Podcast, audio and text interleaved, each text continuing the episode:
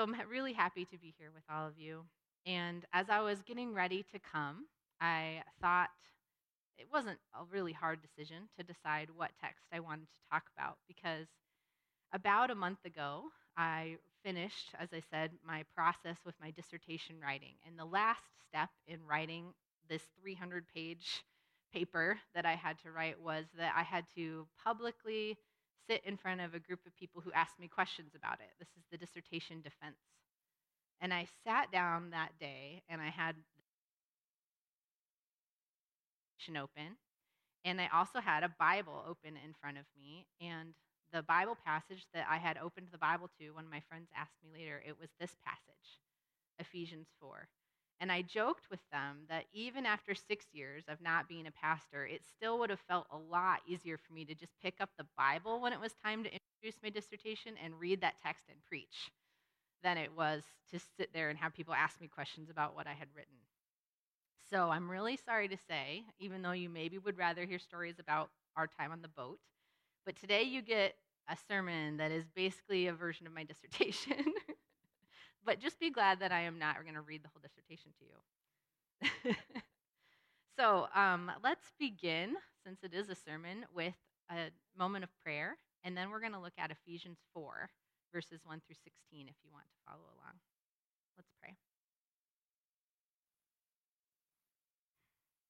Guide us, O God, by your word and spirit that in your light we may see light, in your truth find wisdom, and in your will discover peace. Through Jesus Christ our Lord. Amen. Let's hear the word of God from Ephesians 4 1 through 16. As a prisoner for the Lord, then, I urge you to live a life worthy of the calling you have received. Be completely humble and gentle be patient, bearing with one another in love. Make every effort to keep the unity of the Spirit through the bond of peace. There is one body and one Spirit, just as you were called to one hope when you were called. One Lord, one faith, one baptism, one God and Father of all, who is over all and through all and in all. But to each one of us, grace has been given as Christ apportioned it. This is why it says, When he ascended on high, he took many captives and gave gifts to his people. What does he ascended mean, except that he also descended to the lower earthly regions? He who descended is the very one who ascended higher than all the heavens in order to fill the whole universe. So, Christ himself gave the apostles, the prophets, the evangelists, the pastors, and teachers to equip his people for works of service, so that the body of Christ may be built up until we all reach unity in the faith and in the knowledge of the Son of God and become mature, attaining to the whole measure of the fullness of Christ. Then we will no longer be infants, tossed back and forth by the waves, and blown here and there by every wind of teaching and by the cunning and craftiness of people in their deceitful scheming. Instead, speaking the truth in love, we will grow in, to become, in every respect, the mature body of Him who is the head, that is Christ.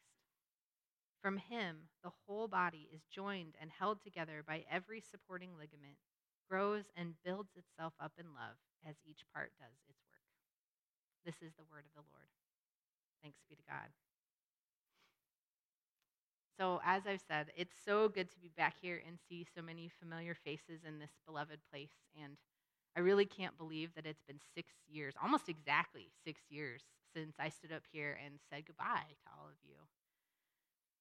And I can look around and I can see so much that is the same about this beloved place. I see many beloved faces. I see people sitting even in the same pews that you used to sit in. I see that some of the things I love about North Holland you continue to do. You cultivate young people to lead among you. You welcome students into the praise band, although you could hardly recognize them after six years being away. You still invite seminary students to lead among you. You care for one another in your community. I saw the Hope Quilts out there in the other room. You've given Stephen a sabbatical to take the time that he needs to be re energized for ministry. You care for one another in so many ways. And yet, so much has also changed, hasn't it, in six years? You have this new, beautiful space that wasn't here before. Pastor Audrey and other interns have come and gone in your lives in the times that I, since I've been here. People have gotten married, kids have grown up, some of our friends are not with us anymore. So much has changed for all of us. And we've all experienced in various ways our world changing around us as well, haven't we? The kinds of events that marked our lives as before and after. The kinds of things that have divided families, neighbors, churches, across lines of political controversy have happened among us. So, throughout these past few years, while I have been away and all of these changes have been happening to all of us, I have been reflecting on this passage from Ephesians a lot, along with a couple others like it Romans 12 and 1 Corinthians 12, the places where Paul talks about the body of Christ. They are key parts of the dissertation that I worked on on the church.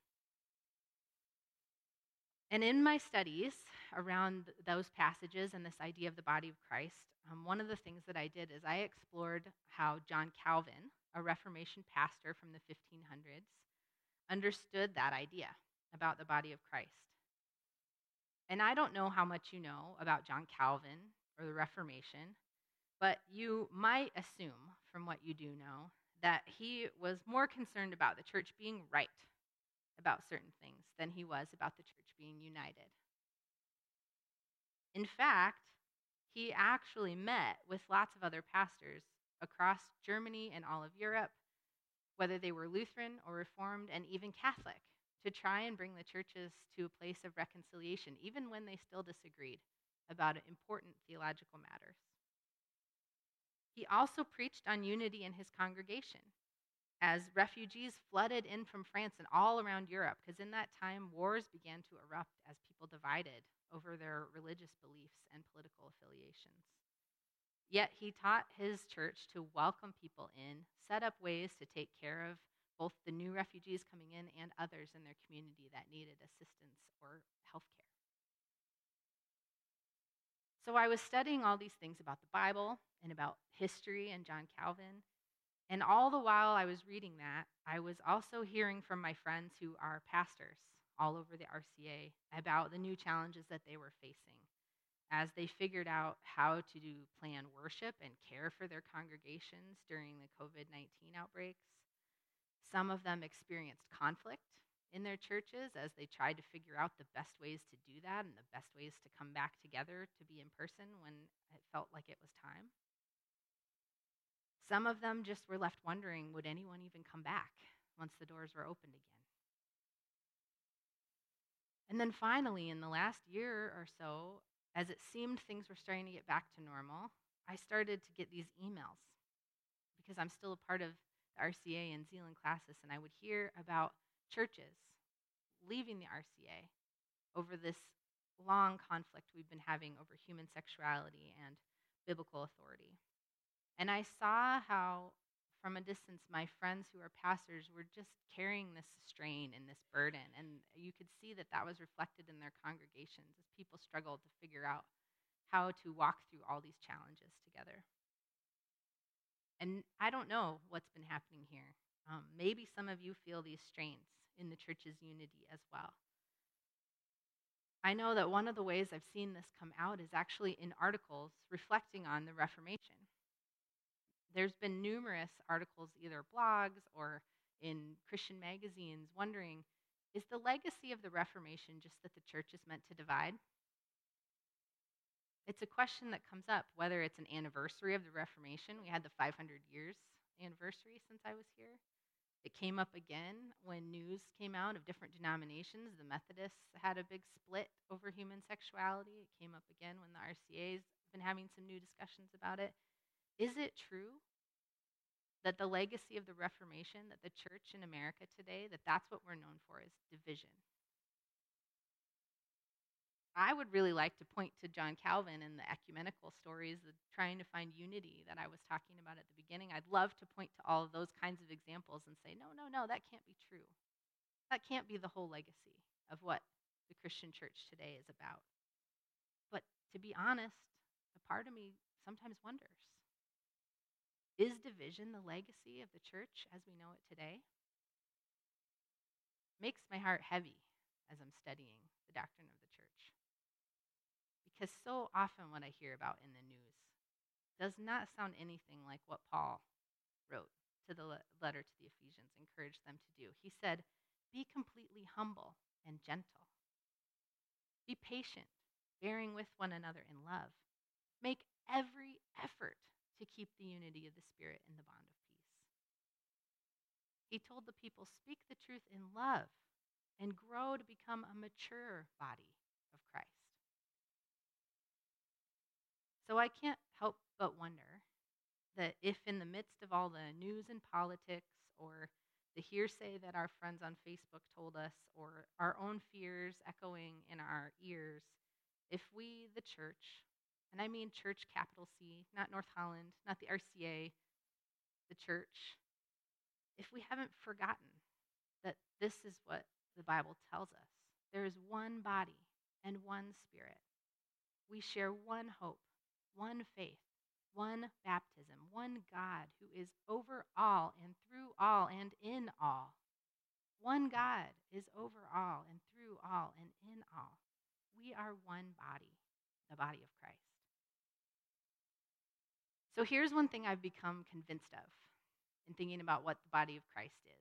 And I want, want you to hear this from me. Is if you take one thing away from what my dissertation is about, I don't think this body is meant to be a mere metaphor.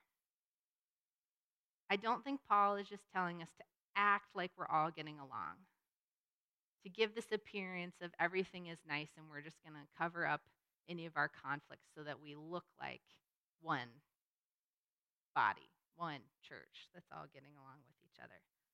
He really believes that there is a spiritual reality of a oneness between all of us that we can't erase. That it's not just an imaginary connection that we have it with each other. It's not just a decision we made to be friends with each other because we agree on the same thing. He believes it's a spiritual reality, and then he calls us to make it a reality in our lives. What do I mean by that? When we receive the Spirit in faith, we declare in baptism that we share in Christ's death and resurrection. This is what Paul was talking about in Romans 6 when he says, If we have been united with him in a death like his, we will also be united with him in a resurrection like his. This is how our salvation actually gets into motion. It's not just we believe a thing and that checks a box somewhere on a list. The Spirit comes and acts in us. That's what we say we believe when we baptize. The Spirit comes and unites us to Christ, and it makes everything that He deserves because of who He is and what He's done, it makes it come to us as our inheritance. His eternal life becomes ours because the Spirit unites us to Him.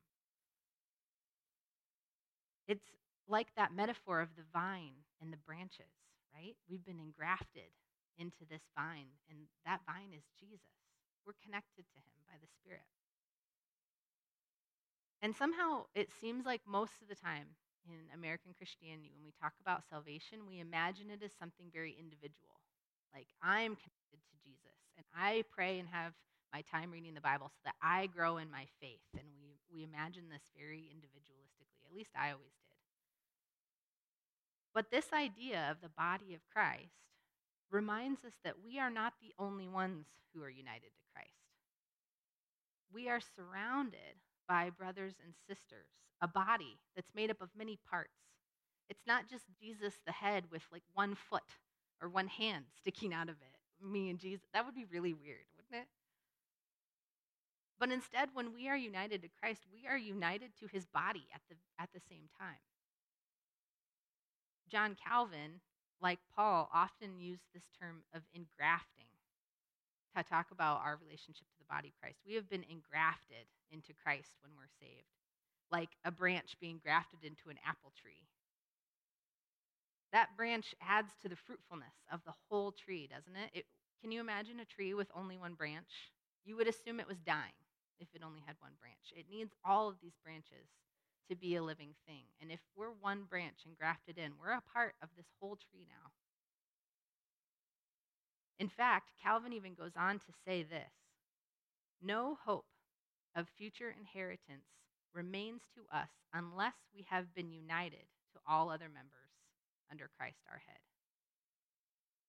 No hope of future inheritance. No hope of eternal life in the kingdom of God, he means, exists for us unless we are united to other members of the body of Christ. That means no salvation without being part of the church. That's what he's saying. That's a bold statement. It makes me think back to one of the very first years I was here at North Holland, actually. There was a conversation in a profession of faith class that was down over there. It wasn't in the chapel. That, I don't know. It was somewhere downstairs. I forget. It was one of the first years, and it was the high school students were in this class. And I remember one of them, I don't remember who, asked me this question that I've never forgotten because I didn't know how to answer it in the moment. They said, So, to be a Christian, does a person have to go to church? To be saved, do I have to go to church every week? And it was an important question for those students to be asking. They were about to make profession of faith. They were going to stand up here and make a commitment before all of you about what it means to be a Christian and to claim their faith as their own. And they wanted to know what were they committing to?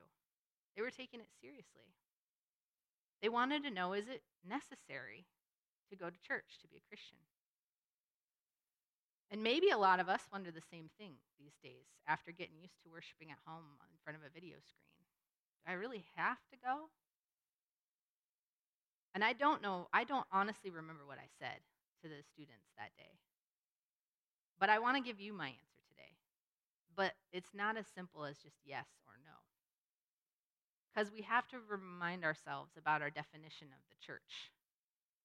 The question, do I have to go to church, supposes that the church is a place or a particular event or activity that's taking place, right?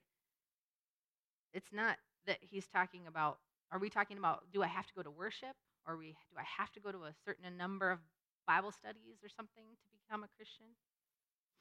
But rather, the church, as Paul is talking about here, is not a certain place that you have to go or a certain event you have to attend. It's an identity. It's a membership in the body of Christ. It is a those who are united to Christ community. It links us to one another and to Jesus. And being a part of that spiritual community is not optional for Christians. You don't get to like be a Christian and choose to not be a part of that. If you accept Jesus and love Jesus and are connected with him by the Spirit, you are also connected to all these other people and all the other Christians all around the world, like it or not. This body, this spiritual community of those who are united to Christ, is united by definition. You can't have body parts scattered all over the place, it doesn't work. This body is made up of believers from every time and place. So when you are united to Christ, you are united to all others who know Jesus in Kenya or Brazil or the Philippines, all around the world. Whether they're Catholic or Pentecostal or rich or poor or black or white, the Spirit unites us all to Christ. And to be clear, just because I am talking about this as a spiritual community, a spiritual reality, does not mean it's only imaginary or that it's only going to happen someday when we get to heaven. Because Paul is making that really clear here in Ephesians, isn't he? He's urging them to make it a reality now. This body is something we're called to live into today by being humble and gentle with one another, by practicing love, by sharing the gifts and graces that we've been given from God with one another here and now. So, on the one hand, I am saying that if you believe in Jesus, you don't get a choice. You are a part of the church, the body of Christ, period. But the question becomes how is that spiritual reality going to impact us here and now? What does it have to do with this building we imagine in our head when someone says, Where do you go to church? Or what does it have to do with the people that make it up? What does it have to do with leaders and programs and friends here and the people who sit on the other side of the room that I don't really like, or even the people at the church down the road who I really disagree with? The local church, this congregation, all of you together, are our place to begin, to start to live out this reality of unity of the body of Christ as best we can. It's our place to practice, to practice becoming gentle and humble and hopeful people that can participate well in the body that is envisioned here, which is a very different kind of a body, isn't it? It's a loud, colorful, all encompassing body that incorporates people of all kinds of abilities, all kinds of backgrounds. It's really hard to imagine how we would have like a church structure that honestly incorporated all of those people from all these different places and all their different languages. But this is our place to practice living that out by graciously listening to one another, receiving from one another what we have to share. So, to answer that question from that profession of faith class, I am not telling you you have to come to worship every single week or to be involved in a certain number or types of programs or Bible studies or any certain things like that. But I do think that as Christians, we are required to keep learning to love and live with our neighbors, to gather with them around a table, to receive their gifts as grace from God to us, to listen well to their understanding of the world. And when we do this, we are being the church, the body of Christ. Let's listen again to how Paul describes that church. Christ himself gave the apostles, the prophets, the evangelists, the pastors, and teachers to equip his people for works of service, so that the body of Christ may be built up until we all reach unity in the faith and in the knowledge of the Son of God and become mature, attaining to the whole measure of the fullness of Christ. Christ, by his Spirit, gave different gifts and different roles to all kinds of people in his body and when he gives lists like this, this one he gives sort of like offices, like pastor and prophet and apostle. In other places, Paul lists different types of gifts being gracious, merciful, giving, all these kinds of things. He never makes them complete, and they're all a little different. He's trying to just get you thinking of all the ideas. There's all different roles we have to play, all different gifts. We've each been given one, he says. According to grace, every person receives some of these gifts. And they are made so that whether we are teachers or elders or quilt makers or musicians, we all have something to contribute so that the body can be built up into the wholeness till it starts to look like Jesus.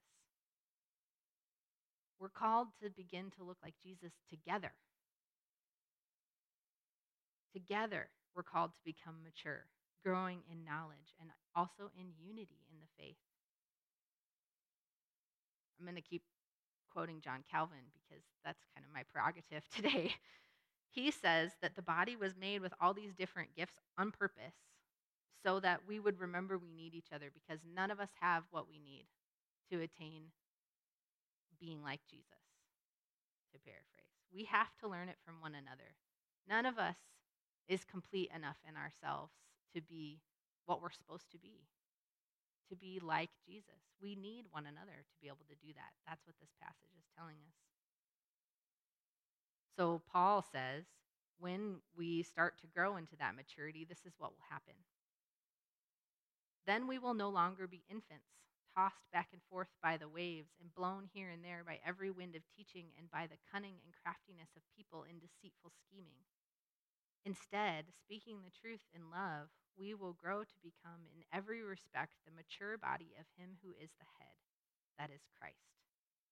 From Him, the whole body is joined and held together by every supporting ligament and grows and builds itself up in love as each part does its work. So, Jesus gave us each unique graces and different gifts so that we could share with one another. We are meant to be linked together in a life in life-giving ways, just the same way that our bodies have ligaments and tendons and veins and arteries that help our body grow and stay whole and keep all of those parts in sync. We don't each grow into the image of Christ here, but together we become his body, growing up to fit into that head that we've been giving. It's almost like right now we're still like awkward preteens that our feet are too big for us and kind of awkward and fumbling around, not sur- sure what to do. But the goal is that as a body, we would become confident, clear, gracious, loving people who look like Jesus together.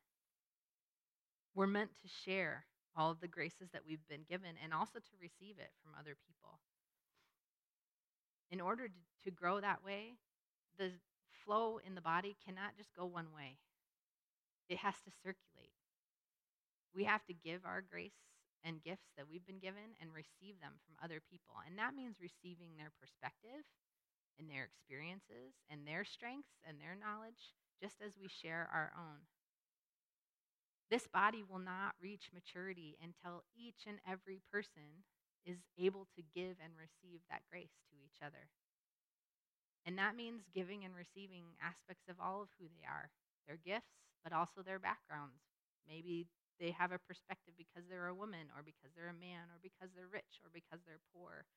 Every background and ability, all people need to be encouraged and empowered to use their gifts to give and see, receive grace from each other. And when we're able to do that, then the church will no longer be tossed back and forth in the waves, Paul says. We will no longer be manipulated by popular trends and political techniques that are used to make us take sides or buy the latest gadgets or any of that kind of stuff. We will become a community that is the image of Christ in the world, showing who he is in fullness to the world. Last thing I want to image I want to bring up for you. Letty Russell, a Presbyterian feminist theologian, suggests that another way to think about the church is as though it was the family gathered around a big kitchen table. The kitchen table as this place where we come to talk together about the things affecting our lives and make decisions about our life together as a family. It's the place where we come to care for each other, to be sustained through our relationships and through food and all the things that we need. It's this big round kitchen table, but, but big enough to encompass the whole world. And in fact, I want to say that this table, the communion table, is precisely the kind of place to practice being that big table. This table is the one where Jesus invites us all to come and get a glimpse of all that he intends for us as the body of Christ when the kingdom of God is fully come. We come to this table as a reminder and a renewal of our union with Christ, that by the Spirit we share in all that Christ has done for us. But we don't come to this table like it's a tiny two seater bistro table that's just going to be with me and Jesus having a little meal together we come to this table like it's that big, expansive table, like it's a banquet that Jesus has set for all of his people to gather around together. We only get a foretaste of it here when we have a morsel of bread and we look around this room. But it is a foretaste, it is an anticipation of the great banquet feast of the supper that Jesus is going to hold in the kingdom. So, today as we come together at this Lord's Supper. I urge you to consider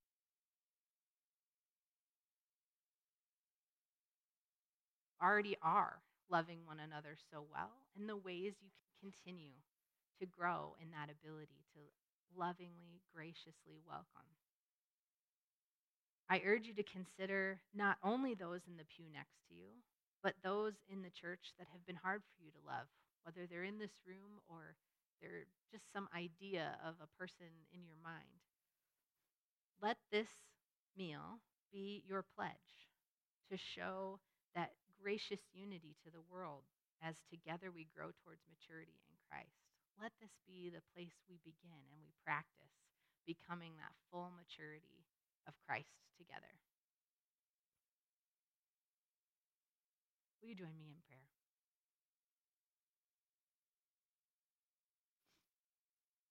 God, we thank you for your word, and we thank you that we are called not only as individuals to love you and to um, imitate you, but we also thank you that you have put around us this church that gives us so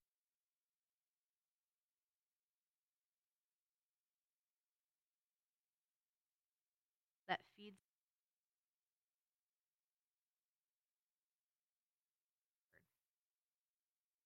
God, we ask that you would continue that now as we approach the table of communion together.